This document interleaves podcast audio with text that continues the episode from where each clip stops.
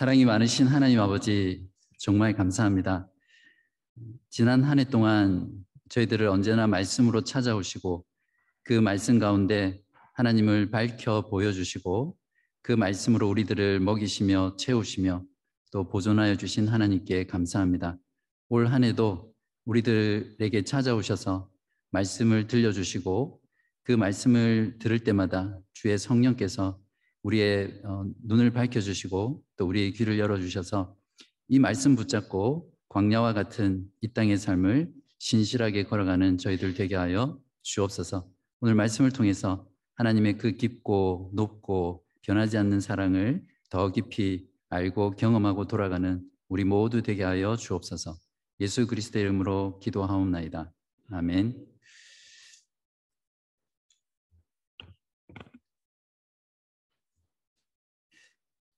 네, 오늘은 고난에 대해서 좀 이야기하려고 합니다. 그 하나님께서 신자들에게 고난을 주시는 경우가 있거든요. 네, 그때 고난을 주시는 여러 가지 이유가 있습니다. 어, 먼저는 우리의 믿음을 연단시키시고 또 성장시키기 위해서 우리에게 고난을 주실 때가 있습니다. 그 다음은 고난을 통해서 아, 참된 믿음이 이런 거구나 라는 것을 어, 보여주셔서 함께 신앙생활하는 지체들에게 참된 믿음이 무엇인지를 가르쳐 주시기 위해서 그렇게 하실, 하십니다. 어, 그 다음에는 어, 사람, 세상 사람들이나 또는 사탄에게 아, 참된 성도의 믿음이 무엇인지를 보여주고 어, 그것을 통해서 하나님이 주신 그 믿음이 정말 역사하는 믿음이구나. 어, 그래서 하나님의 능력과 영광을 드러내기 위해서 주시는 경우가 있습니다. 어, 그리고 하나님의 큰 뜻을 이루기 위해서 어, 죄는 없지만 무고한 의인이 고난을 받는 경우도 있죠. 어떤 경우입니까? 요셉의 경우가 그렇고요. 또 우리 주 예수 그리스도께서 죄가 없으시지만 하나님의 큰 뜻을 이루기 위해서 의인으로 고난을 당하셨죠. 어, 마지막으로 이 고난의 이유를 가지고 오늘 여러분과 좀 말씀을 나누려고 하는데 하나님께서 하나님께 불순종하고 하나님을 떠나서 죄 가운데 사는 예, 하나님의 자, 녀들을 다시 회개하고 돌아오게 하기 위해서 어떤 징계의 수단으로 어, 주시는 고난입니다. 어, 이것이 오늘 본문에서 제가 여러분하고 다루고자 하는 어, 고난의 이유이고요. 특별히 이 마지막 고난의 이유를 다룰 때 우리가 정말 조심해야 될 게 무엇이냐면 신자가 받는 모든 고난은 그 신자가 하나님께 불순종했고 또 하나님께 죄를 범했기 때문에 어떤 형벌이나 또 징계로서 무조건 받는 것은 절대 아니라는 것을 우리가 꼭 명심해야 됩니다. 모든 고난을 죄와 연결지어서 하는 사고방식은 어, 그 사람에게도 깊은 상처를 줄 뿐만 아니라 우리가 정말 조심해서 해야 되는 어, 그런 생각입니다. 이걸 꼭 염두에 두시고 오늘 말씀을 들어주시면 감사하겠습니다. 시편은 총 다섯 권으로 되어 있습니다. 그러니까 모세 오경처럼 1권부터 다섯 권으로 이렇게 편집되어 있는 책이죠.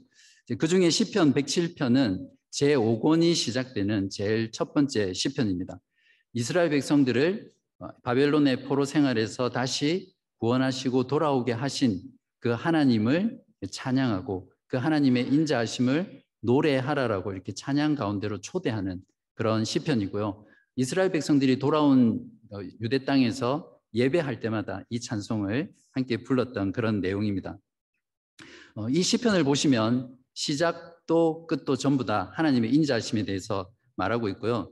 여섯 개의 연으로 나눌 수 있는데 그 중에 네, 중간에 있는 네 개의 연이 모두 비슷한 아, 동일한 어구로 되어 있습니다. 8절, 15절, 21절, 31절에 보시면 여호와의 인자하심과 인생에게 행하신 기적으로 말미암아 그를 찬송할 지로다 이렇게 후렴을 반복하고 있죠. 어, 여호와의 인자하심으로 인해서 하나님을 찬송하는 것이 오늘 이 시편의 중심 주제라는 것을 쉽게 알 수 있습니다. 그렇기 때문에 하나님을 찬송하는 이유가 되는 이 인자하심이 과연 무엇인지를 아는 것이 오늘 본문 말씀을 이해하는 핵심적인 키입니다. 자, 먼저 인자하심이라는 이 단어가 어떤 뜻인지를 오늘 이 시간을 통해서 완전 정복하고 돌아가면 좋겠습니다. 어, 구약 성경이 쓰여진 히브리어로 헤세드라는 이 단어를 번역한 게 인자입니다. 어, 근데 이 헤세드라는 단어는 그 히브리어에서 어떤 하나의 단어로 다른 나라 말로 번역하기가 참 어렵습니다. 왜냐하면 이 단어 하나에 굉장히 많은 어, 의미가 함축되어 있거든요. 어, 그래서 한글 성경에서 인자하다 또는 인자라고 번역한 이 헤세드는 어, 그 원어의 의미를 충분히 전달하기는 좀 부족합니다. 그러니까 어질 인자 자비자자를 써서 어질고 자비롭다 이제 이런 건데 좀 충분하지 않죠. 어, 헤세드라는 이 단어의 어떤 원어적인 의미는 언약적인 관계에서 서로 사랑하는 그 사랑을 말하거든요. 그래서 그 사랑이라는 것은 어떤 마음의 어떤 감정적인 것뿐만 아니라 언약 관계 속에서 서로가 그 상대방에게 해야 될 의무, 책임 이것에 변하지 않고 충실하는 그 사랑이 바로 이 헤세드라는 사랑입니다. 어, 그래서 그 영어권에서 번역한 steadfast love, 그러니까 변함없는 사랑, unfailing love, 실패하지 않는 사랑, faithful love, 신실한 사랑 이 단어가 오히려 그 원어에 더 가까운 인자하다, 헤세드라는 단어를 잘 반영해 주고 있습니다. 어, 하나님의 헤세드라는 이 부분을 현실의 삶에서 가장 가까이 볼 수 있는 건 자식에 대한 부모의 사랑이죠. 어, 부모와 자식이라는 그 혈연 관계 속에서 부모가 자식에게 하는 사랑이죠. 그 부모의 사랑은 무조건적이고 자기 희생적이고 또 다함이 없는 그런 변하지 않는 사랑이죠. 물론 인간의 죄성 때문에 그렇지 않은 부모도 물론 있습니다. 어, 부모는 자식이 자신을 버리고 불순종하고 떠나가더라도 자신을 버린 그 아들을 바라보며 눈물 흘리며 그 아들이 돌아오기를 기다리는 그런 끝까지 변하지 않는 사랑이죠. 그래서 이 지상 가운데는 그 부모의 사랑이 이 하나님의 우리를 향한 그 헤세드의 사랑을 어, 그래도 가장 가깝게 보여주는 사랑이라고 할 수 있습니다. 자, 그러면 이제부터 본문이 보여주는 이 하나님의 헤세드가 과연 어떤 건지를 함께 살펴보겠습니다. 자, 지금부터는 인자하심이라는 단어, 단어 대신 제가 헤세드라는 말로 바꾸어서 그렇게 말씀을 전하겠습니다.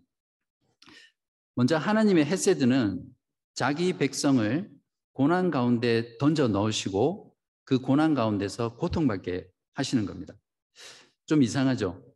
사랑하는데 어떻게 자기 자녀를 또 자기 백성을 고난 가운데 밀어 넣어서 고통받게 하실 수 있습니까? 그건 분명히 진정한 사랑이라고 할 수 없겠죠. 자, 그러나 이것이 왜 하나님의 헤세드인지는 지금부터 하나씩 살펴보고 또 먼저 고난 당하는 이유가 무엇인지부터 살펴보면서 어, 알아갔으면 좋겠습니다. 11절을 한번 보십시오. 하나님의 말씀을 거역하며 지존자의 뜻을 멸시함이라. 자, 여기서 하나님의 말씀을 거역한다는 것은 즉 하나님 자신을 거역한다는 것과 동일합니다.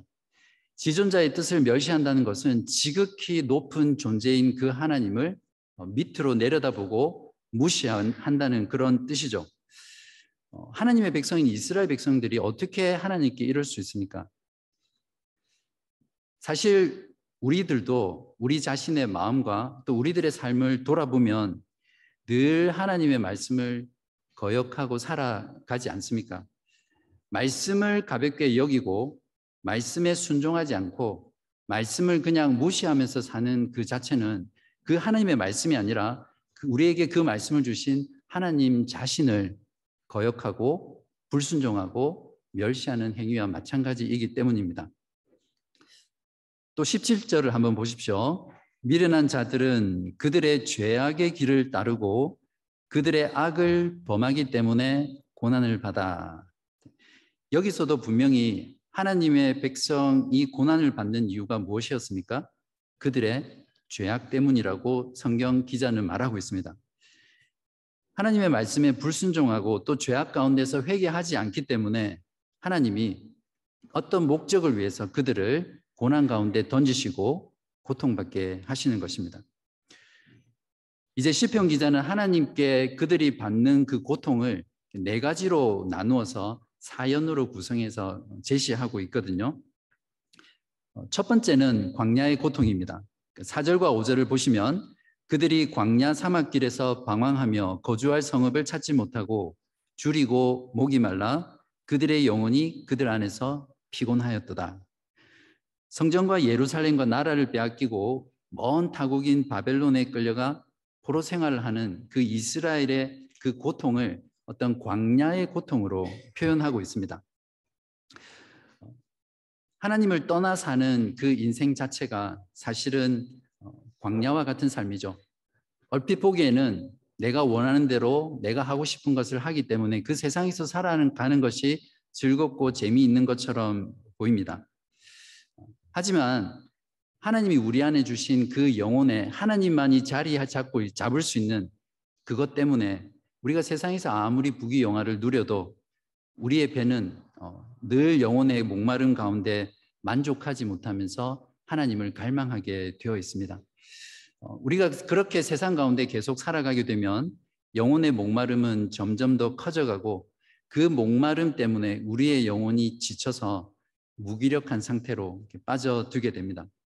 혹시 여러분의 삶이 이러한 영적인 목마름과 또 영적인 무기력함 가운데 혹시 지금 살아가고 계시다면 여러분의 마음과 또 여러분의 삶을 다시 하나님께로 향하고 하나님께 나아가는 그런 여러분 되시면 좋겠습니다. 두 번째는 갇힌 자의 고통입니다. 10절에서 사람이 흑암과 사망의 그늘에 앉으며 곤고와 쇠사슬에 매임은 포로된 삶은 갇힌 삶이죠. 시인은 여기서 바벨론의 포로가 되어 감옥에 갇힌 그 자들의 삶이 얼마나 고통스러운지를 흑암과 사망의 그늘에 앉아 있는 것으로 표현합니다. 마찬가지로 하나님을 불순종하고 세상의 포로가 되어 사는 인생은 육신은 자유롭습니다. 그러나 그 영혼은 세상에 끌려다니면서 세상이라는 감옥 속에 갇혀 살아가는 그런 인생이 됩니다. 내 마음대로 살아가는 것 같지만 하나님께서 붙드시고 있기 때문에 그 삶은 결코 자유로운 삶이 아닙니다. 세상의 번영과 안정과 쾌락이라는 그 쇠사슬에 매여서 곤고하고 피곤하게 살아갈 수밖에 없는 삶이 세상의 포로가 되어서 갇힌 자의 삶이죠. 세 번째는 질병의 고통입니다. 18절을 보시면 그들은 그들의 모든 음식물을 싫어하게 되어 사망의 문에 이르렀도다. 자, 지금 시편 기자는 이 질병의 고통을 음식물조차도 싫어서 어, 거부한다라는 그런 표현을 쓰고 있습니다. 사람이 아플 때 제일 먼저 나타나는 증상이 뭐냐면 음식이 먹기 싫어지는 겁니다. 저 같은 경우도 커피를 참 좋아하거든요. 그래서 하루에 두세 잔은 늘 마시는데 어, 커피가 쳐다보기 싫은 때가 있습니다. 그때는 아, 내 몸이 정상이 아니구나. 네, 그런 걸 알게 되거든요. 지금 시인은 어, 음식물을 싫어할 정도로 그 질병으로 인한 고통이 얼마나 큰지를 저희 우리들에게 표현해 주고 있습니다. 네 번째는 광풍을 만났을 때의 고통입니다. 25절과 27절을 보십시오. 여호와께서 명령하신즉 광풍이 일어나 바다 물결을 일으키는 도다. 그들이 하늘로 솟구쳤다가 깊은 곳으로 내려가느니 그 위험 때문에 그들의 영혼이 녹는도다. 그들이 이리저리 구르며 취한 자 같이 비틀거리니 그들의 모든 지각이 혼돈 속에 빠지는도다. 자, 여기서 보면 당시 바, 바벨론 포로민들이었던 유대 백성들에게 있어서 바다에서 일을 하는 이 사람이 어떤 사람들인지는 분명하지 않습니다. 어, 그렇지만 아마 포로 생활을 했기 때문에 포로가 되어서 무역을 하는 그 배에 노동자로 일을 했거나 그 배 밑창에서 노를 젓는 그런 일들을 했던 사람들이 아닌가 추측해 볼 수 있습니다. 아무튼 포로민의 삶이 얼마나 고되고 힘든 것인지를 보여주죠. 흔히 인생을 항해에 비유하죠. 살면서 누구나 한두 번은 인생의 광풍을 어, 만나서 정신을 못 차릴 때가 있습니다. 신자가 하나님을 불순종한 채 세상의 바다에 떠다니면서 살아갈 때 하나님께서는 그 신자를 돌아오게 하기 위해서 하나님께서 광풍을 일으키실 때가 있습니다. 그때 우리는 그 하나님이 주신 일으킨 그 광풍, 광풍을 통해서 하나님의 음성을 주의 깊게 들어야 할 것입니다. 자, 그렇다면 하나님께서 자기 백성들을 이런 고난 가운데 집어 넣으셔서 던지신 이유가 무엇일까요? 그저 하나님께 불순종하고 잘못했으니까 너는 벌을 받아야 돼. 그렇게 하고 하고 그 벌로 그냥 무너뜨리기 위해서 하신 겁니까? 오늘 본문을 통해서 하나님께서 고난을 주신 목적을 알면 왜 하나님께서 고난 가운데 집어 넣으셨는지 그것이 왜 하나님의 헤세드가 되는지 우리는 잘 알 수 있습니다. 12절을 보시면 고통을 주시는 분명한 목적이 나옵니다. 그러므로 그가 고통을 주어 분명히 하나님께서 고통의 주체죠. 그들의 마음을 겸손하게 하셨으니 하나님께서는 우리를 낮추시고 겸손하게 하셔서 다시 하나님께 회개하고 돌아오게 하기 위해서 고난 가운데 우리들을 빠뜨리시는 겁니다. 왜냐하면 바로 그 낮아지고 겸손한 그 마음에서 진정한 회개가 터져 나올 수 있거든요. 하나님은 우리의 마음을 회개할 수 있는 그 심령으로 만드신 다음에 그 심령에서 회개를 끌어내시는 분이십니다. 하나님의 말씀을 거역하고 무시하는 이유는 다른 것 없습니다. 바로 교만 때문입니다. 하나님 없이도 나는 잘 살 수 있어. 지금 내가 이만큼 이룬 건 하나님이 힘이 아니라 내 힘과 내 능력과 내 지혜와 내 스펙으로 이룬 것이다. 이런 마음으로 살아가는 것입니다.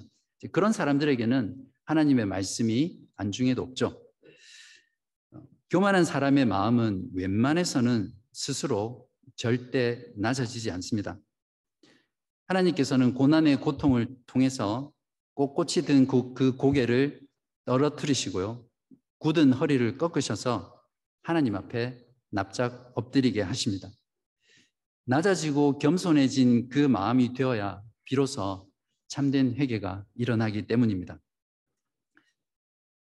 참된 회개가 무엇인지를 잘 보여주는 누가복음의 돌아온 탕자 돌탕 이야기 아시죠?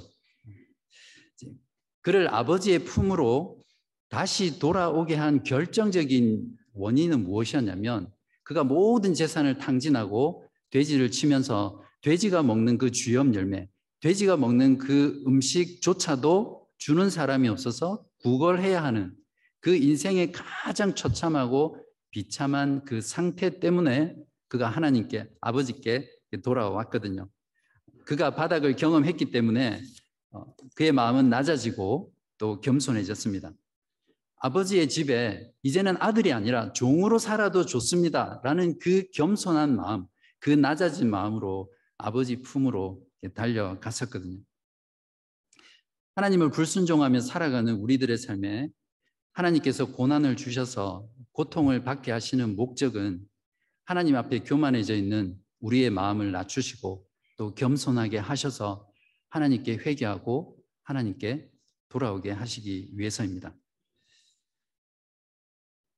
또한 두 번째로 하나님께서 자기 백성에게 고난을 주시는 이유는 하나님의 하나님을 떠나 있는 그 하나님의 자녀들로 하여금 하나님께 부르짖게 하셔서 그 부르짖음을 들으시고 구원하시기 위해서입니다. 고난으로 낮아지고 겸손해진 마음은 자연스럽게 하나님께 회개와 또 구원을 갈망하면서 부르짖게 되어 있습니다. 바벨론의 70년간의 그 고통스러운 포로 생활을 했던 유다 백성들이 바로 그 고통 속에서 늘 하나님 예루살렘 성전을 향해서 부르짖었던 그 부르짖음, 그 기도가 바로 이것이었습니다.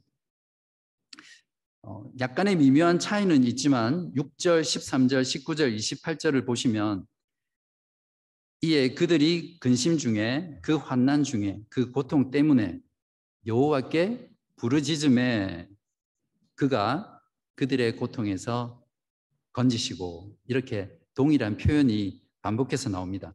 그리고 하나님께서는 그 다음에 구원의 행동을 하시죠. 시편 106편 47절에서 시인은 바로 한 앞에 한 장 앞에 있는 시편인데요. 비슷한 내용입니다. 바벨론의 포로 생활의 그 고통 가운데서 하나님께 이렇게 부르짖었습니다. 여호와 우리 하나님이여 우리를 구원하사 여러 나라로부터 모으시고 우리가 주의 거룩하신 이름을 감사하며 주의 영예를 찬양하게 하소서.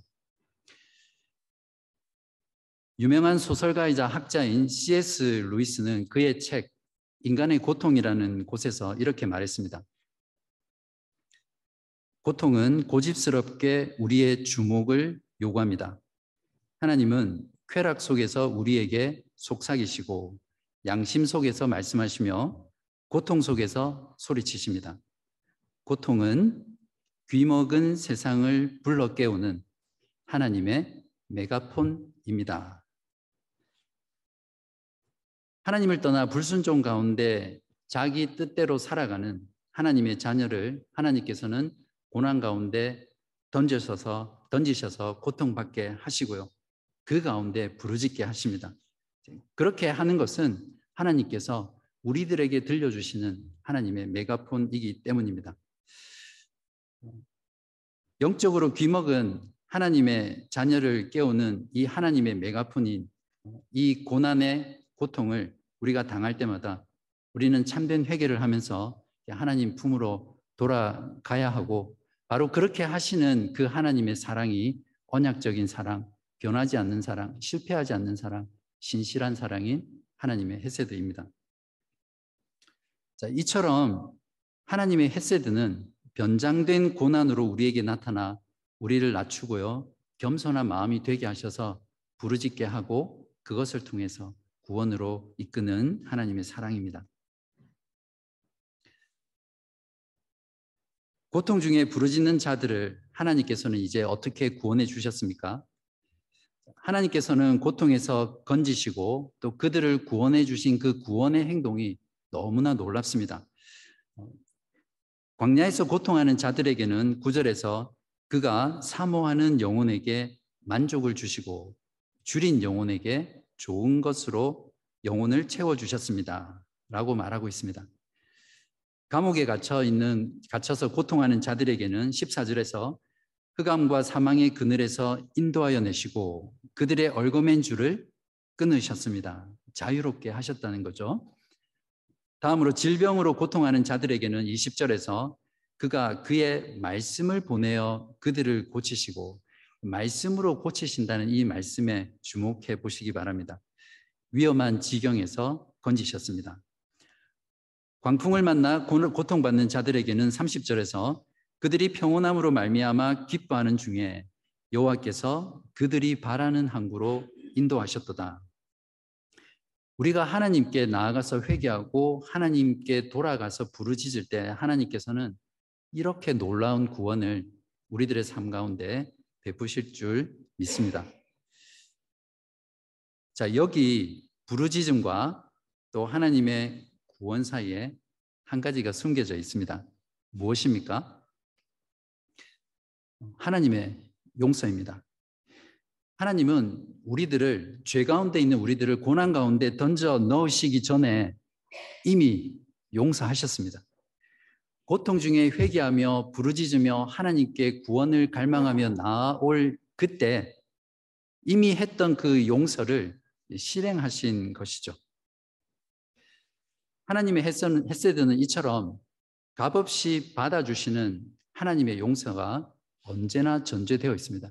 그렇기 때문에 우리가 언제나 하나님께로만 돌아오면 하나님께서는 우리를 변하지 않는 사랑, 변하지 않는 용서로 우리를 끌어안아 주시죠. 우리가 아무리 자주, 아무리 멀리 하나님을 불순종하며 하나님을 떠나 살았어도 하나님은 우리를 받아주시고 용서하십니다. 그 이유는 바로 예수 그리스도의 십자가의 사랑 때문입니다. 예수 그리스도 그분은 우리의 죄로 인해서 우리가 받아야 될 모든 고통, 그 죽음의 고난, 그 모든 것들을 대신 당하시고 십자가 위에서 하나님 아버지께 부르짖으셨습니다. 엘리, 엘리, 나마 사박다니, 나의 하나님, 나의 하나님, 어찌하여 나를 버리셨나이까? 이렇게 부르짖으셨습니다. 하나님께서는 그 아들의 부르짖음을 들으시고 예수 그리스도를 죽은 자 가운데서 다시 살리셨습니다. 그리스도의 고난과 부르짖음이 바로 우리의 구원이 된 것입니다. 이제 주님을 믿는 저와 여러분은 모두 그분 안에서 우리의 모든 죄, 과거와 현재와 미래에 짓는 모든 죄까지 다 용서받았고 또 예수 그리스도 안에서 이미 죽었다가 살아서 영원토록 사는 그런 놀라운 구원을 얻은 자들입니다. 여러분 이 사실을 알고 또 믿고 계십니까? 그러므로 그리스도의 십자가는 우리를 향한 하나님의 변함없는 사랑, 실패하지 않는 사랑, 신실하신 사랑, 바로 하나님의 그 헤세드가 가장 충만하게 나타난 하나님의 헤세드의 클라이막스이면서 또 완성입니다. 그렇기 때문에 우리는 그리스도의 십자가를 바라볼 때 진정으로 하나님의 헤세드가 무엇인지 정말 바르게 알 수 있고 그 하나님의 헤세드로 인해서 하나님을 찬양할 수 있습니다. 그렇기 때문에 여러분 그리스도의 십자가를 날마다 바라보시길 간절히 기도합니다. 하나님의 백성들인 우리들의 인생은 하나님을 사랑하고 그분의 말씀에 순종하며 그분을 의지하는 그것에 따라서 우리의 인생이 올라가기도 하고 낮아지기도 합니다. 시편 기자는 마지막 부분에서 높아진 인생을 낮추시기도 하고 또 낮아진 인생을 높아지게도 하시는 반전의 반전을 거듭하시는 그 하나님의 일하심이 하나님의 헤세드다라고 말하면서 그 하나님의 인자하심, 그 헤세드를 깨달아 알아라 그렇게 우리들에게 촉구하고 있습니다. 어, 너무 귀한 말씀이기 때문에 제가 몇 구절만 뽑아서 읽어보겠습니다. 33절에서 35절입니다. 여호와께서는 강이 변하여 광야가 되게 하시며 샘이 변하여 마른 땅이 되게 하시며 그 주민의 악으로 말미암아 옥토가 변하여 염전이 되게 하시며 높아진 자를 낮추시는 거죠. 40절에서 41절입니다.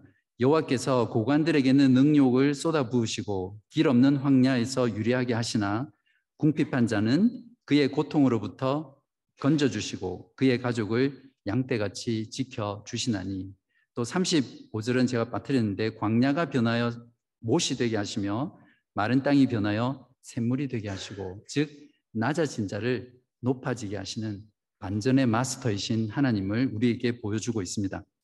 그리고 마지막 43절에서 지혜 있는 자들은 이러한 일들을 지켜보고 여호와의 인자하심을 깨달으리로다. 여기서 이러한 일들이란 마지막 부분의 이 반전의 반전을 거듭하시는 하나님의 모습과 함께 시편 전체에서 보여주는 그 하나님의 구원의 행동, 하나님의 일하심을 말하고 있습니다. 지금 여러분이 혹시 인생의 바닥에 있다고 느끼신다면 아니면 지금 여러분이 나는 지금 나의 인생의 최고점에 있다 이렇게 느끼신다면 오늘 이 말씀을 잘 귀 기울이시기 바랍니다. 우리의 모든 것이 하나님의 손안에 붙잡혀 있습니다. 반전의 마스터이신 하나님의 헤세드가 결국 저와 여러분을 최종 구원으로 반드시 이끄실 것입니다. 이 사실을 꼭 믿으시기 바랍니다. 그리고 바로 이 찬양의 이유가 되는 하나님의 햇새들을 우리가 다 같이 찬양할 수 있어야 하겠습니다. 오늘은 하나님을 찬송해야 될 이유인 하나님의 햇세드가 무엇인지를 함께 살펴보았습니다. 우리가 하나님께 불순종하고 하나님을 떠나 세상의 포로가 되어 살 때 하나님의 햇세드는 변장된 고난으로 우리에게 나타나서 우리에게 고난을 주시고 또 고통을 받게 하시지만 그 가운데 하나님께 부르짖게 하셔서 우리를 구원하는 하나님의 크신 사랑입니다.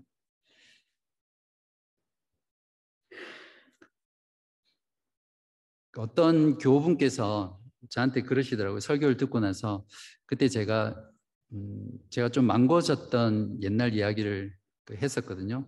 그 말씀을 들으시고 아, 목사님이 망고진 이야기를 들으니까 더 큰 은혜가 됐다고 어, 그렇게 말씀했습니다. 그래서 오늘 여러분의 은혜를 더 크게 하기 위해서 제 망고진 이야기로 또 여러분을 도전하고 마치려고 합니다.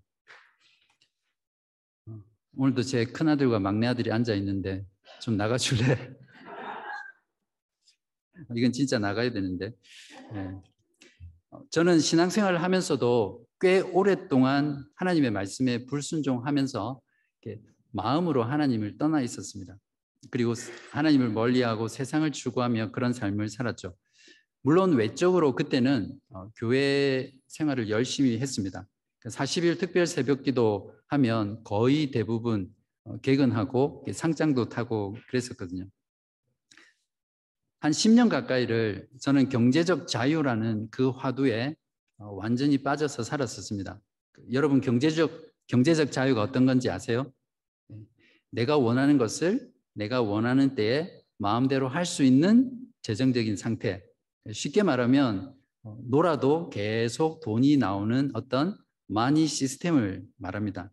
그걸 구축하기 위해서 거의 10년을 불태웠죠. 어, 그때 저는 자기 개발서나 또 부자가 되는 법, 뭐 생각하라 그러면 부자가 되리라, 세일즈나 마케팅, 부동산, 금융 지식에 관한 어, 많은 책들을 무진장 읽었습니다. 어, 생각의 힘이라는 그 책을 읽었을 때는 제가 성공하고 나면 갖고 싶은 것을 사진으로 오려서 붙여놓고 계속 보면서 어, 내 것이 될 것이야 이렇게 상상하면 진짜로 어, 그걸 어, 얻을 수 있다는 그 말에 혹해가지고 제가 제일 좋아하는 비치가 모스만에 있는 발모랄 비치거든요. 그 비치가에 있는 3층짜리 집 거기 살고 싶어서 비슷하게 생긴 걸 이제 부동산 잡지에서 오려가지고 이렇게 스크랩을 하고 자주 쳐다보면서 넌 내 거야. 그렇게 그런 짓을 하면서 이렇게 살았습니다. 그때 스크랩한 사진을 증거물로 보여드리려고 찾아봤는데 어, 버린 것 같더라고요. 네. 어, 그때부터 제 인생은 어, 경제적 자유가 아니라 어, 경제적 빈곤에 빠졌습니다. 제 건강까지도 나빠지더라고요. 어, 이 사업 저 사업 하면서 재정은 거의 파산까지 갔었고 파산은 면했지만 그 빚을 갚느라고 5년 동안 신용불량자 생활을 했었습니다.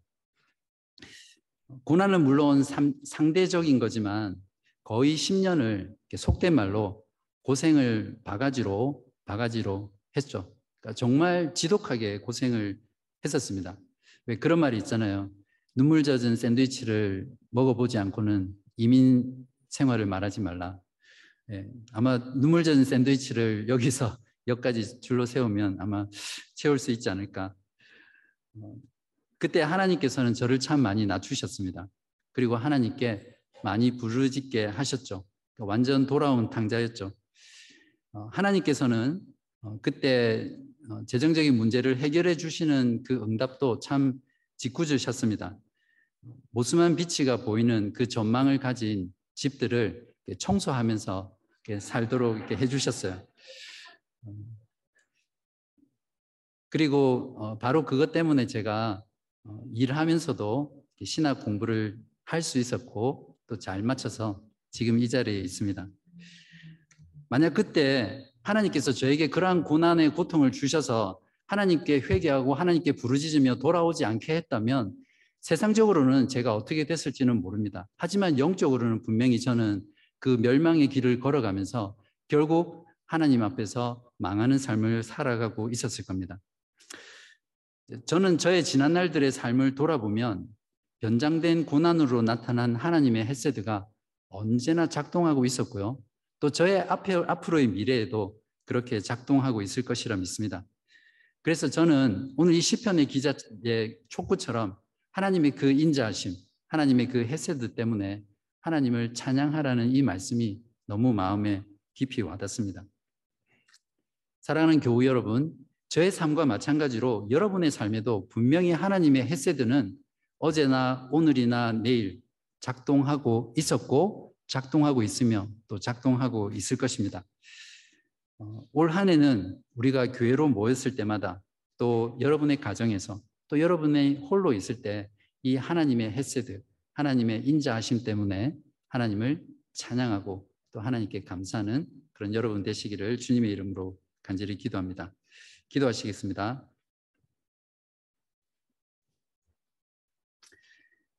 하나님 아버지 감사합니다. 하나님을 불순종하며 하나님을 떠나 세상의 포로가 되어 살아가는 저희들을 그냥 내버려 두지 않으시고 하나님의 변함없으시며 실패하지 않으시며 신실한 사랑으로 우리를 구원해 주심에 감사드립니다. 하나님의 햇세드가 우리의 죄된 삶에 변장된 고난으로 찾아올 때 주님의 음성에 귀 기울이는 지혜로운 자가 되게 하시고 마음을 낮추고 겸손하게 하셔서 주님께 회개하며 구원을 부르짖는 저희들 되게 하시옵소서. 우리를 부하게도 하시고 가난하게도 하시고 높이기도 하시고 낮추기도 하시며 기쁘게도 하시고 슬프게도 하시면서 우리를 영원한 구원으로 이끄시는 헤세드의 하나님을 늘 언제나 찬양하며 살아가는 저희 모두 되게 하여 주시기를 예수 그리스도의 이름으로 간절히 기도합니다. 아멘.